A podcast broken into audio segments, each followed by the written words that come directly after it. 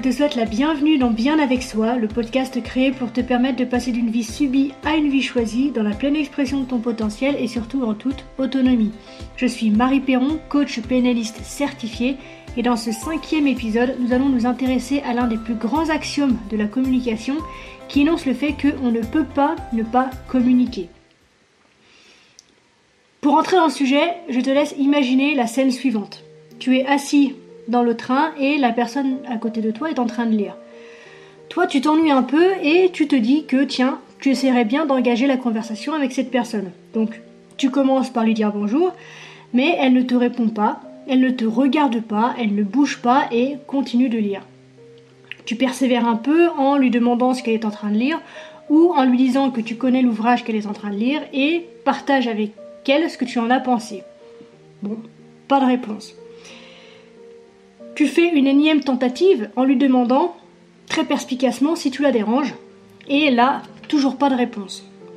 Donc tu renonces, tu te décides à garder le silence et à te retrouver dans ton ennui, et en retrouvant cette posture, tu as plusieurs possibilités. Tu peux te dire par exemple que, bon ben, elle veut pas parler, tant pis. Tu peux aussi te dire que Peut-être qu'elle est sourde, qui sait, et que tu as besoin de te manifester autrement, une petite tape sur l'épaule ou de faire un assez bruyant pour qu'elle puisse se rendre compte de ta présence. Ou encore, tu peux te dire, non mais quelle ruste, elle pourrait au moins faire l'effort de me répondre. Donc à travers cet exemple, tu te rends compte que la personne qui lit n'a rien dit et n'a a priori rien fait, et pourtant elle t'a transmis un message. La manière dont tu l'interceptes et la manière dont tu le perçois t'es propre, n'appartient qu'à toi, mais le fait est que cette personne, en ne disant rien et en ne faisant rien, a réussi à te transmettre un message. Donc, même lorsque personne ne dit rien, tout le monde communique. Tout est communication. Même le refus de communication est une forme de communication. Peut-être que tu as déjà entendu parler du fait que le contenu d'un échange communicationnel est transmis par les mots à la hauteur de seulement 7% et que le reste du message, lui, donc les 93% restants, est partagé entre le paraverbal, donc la tonalité, le rythme de la voix par exemple, donc à hauteur de 38%, et par le non-verbal, donc tout ce qui va être la posture ou les micro-expressions par exemple, à hauteur de 55%. À travers ces chiffres, tu te rends compte que le plus gros en fait de la communication se joue au niveau du non-verbal soit de tout ce qu'on ne dit pas, mais que peut-être on pense ou vit si fort que notre corps parle pour nous. Et bien sûr, si c'est intéressant de se pencher sur la question, c'est parce que ces signaux non verbaux sont évidemment captés par l'inconscient de ton interlocuteur qui va donc s'adapter à ce qu'il capte et te renvoyer quelque chose dû à cette adaptation qui va te forcer, toi, à t'adapter et c'est ainsi que se construit une relation communicationnelle qui peut être très équilibrée si tout le monde transmet ce qu'il a envie de transmettre et qui peut vite partir en vrille si on est un peu décalé entre ce qu'on dit en fait et ce qu'on transmet véritablement. Donc tout ce que l'on dit, ne dit pas, fait ou ne fait pas véhicule un message. Ça signifie que l'on ne peut pas décider de communiquer ou de ne pas communiquer et que donc la communication est à la fois verbale et non verbale et explicite et implicite. Aucun message n'est sans effet, nous ne pouvons pas éviter que nos paroles ou les messages non verbaux que nous émettons aient donc une influence sur les personnes qui nous entourent. En présence de l'autre, même si nous n'avons pas une intention particulière de communiquer, nous communiquons donc quand même. Ça veut dire que finalement on est sans arrêt ballotté au gré des influences que les autres ont sur nous et que nous avons également sur les autres. Et donc, pour que notre communication soit fluide, équilibrée et agréable pour tous les protagonistes, je pense qu'il est donc intéressant de progresser vers ce que l'on appelle la congruence, dans le but de faire en sorte que ce que tu dis et ce que tu transmets soit totalement en accord, soit totalement en alignement. Car tu l'auras compris, je l'espère, il est impossible de cacher quoi que ce soit. Si tu dis quelque chose mais que tu en penses une autre, un élément dans ton attitude va venir trahir et dévoiler à la vue de tous cet écart entre par exemple ta tête et ton cœur, entre guillemets.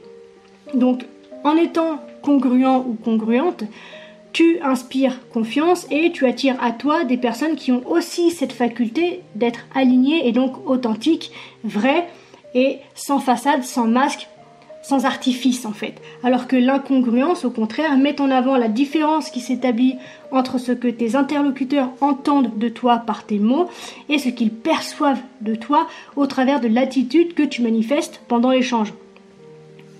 Et je pense que tu es suffisamment intelligent pour comprendre et te rendre compte que lorsqu'une personne te parle mais transpire quelque chose de complètement différent, c'est super inconfortable.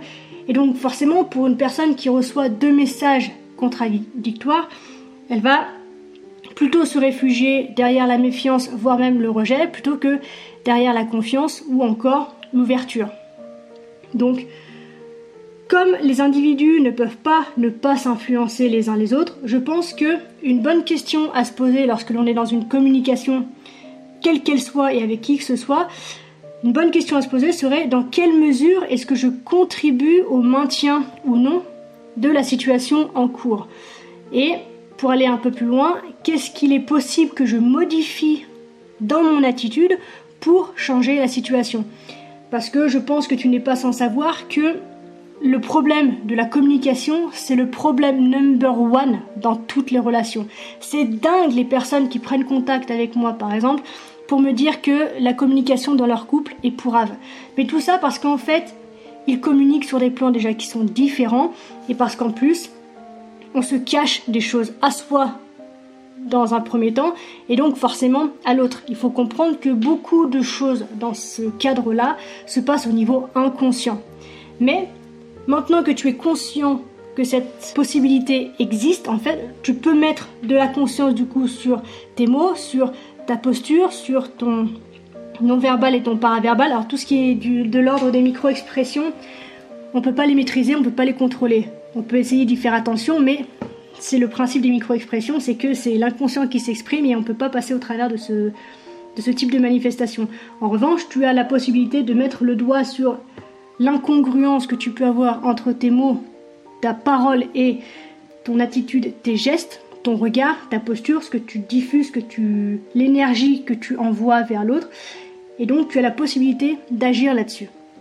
Et c'est l'exercice que je te propose de faire cette semaine. C'est donc de t'auto-observer pour prendre conscience des messages qui sont peut-être contradictoires dans ce que tu diffuses afin que tu puisses te mettre d'accord sur celui qui est vraiment le tien. Est-ce que ce que tu défends véritablement, ce sont les mots que tu emploies ou est-ce que ce que tu défends véritablement, c'est ce que ton corps exprime, c'est ce que ton inconscient exprime à travers ton corps? Généralement, la vraie vérité, si on puisse dire qu'elle existe, euh, se trouve au niveau de l'inconscient. Donc je t'invite vraiment à t'auto-observer pour aligner ce que tu ressens véritablement, ce que tu vis véritablement et ce que tu dis il est super important que tu puisses te mettre d'accord sur le message qui le tient et que tu mettes en place petit à petit les ajustements qui s'imposent pour que le message que tu choisis de transmettre soit raccord entre ce que tu dis et ce que tu vis. Donc, je t'invite vraiment à faire cet exercice cette semaine et à me faire part de tes retours d'expérience car je serais très intéressée de savoir comment est-ce que tu vis la chose. Donc voilà, je vais te laisser là pour aujourd'hui. N'oublie pas que si ce podcast t'a plu, tu peux le partager à un proche, une personne de ton entourage qui peut en avoir besoin. Tu peux également me noter avec 5 étoiles sur iTunes ou la plateforme de ton choix si cela t'a inspiré. Et je t'invite donc, comme je te l'ai dit, à me laisser un commentaire pour me faire part de ton expérience, de ton ressenti à l'égard de ce podcast. Sache que si je ne réponds pas tout le temps, je les lis absolument tous et je suis toujours très heureuse de pouvoir te lire. Et pour finir, pour plus d'inspiration, je t'invite à me rejoindre sur tous mes réseaux sociaux comme Instagram, YouTube ou encore Facebook sous le nom de Marie Perron et à partager tes publications avec l'hashtag MP bien avec soi. Je te souhaite une merveilleuse fin de journée, un très beau week-end et je te dis à la revoyure.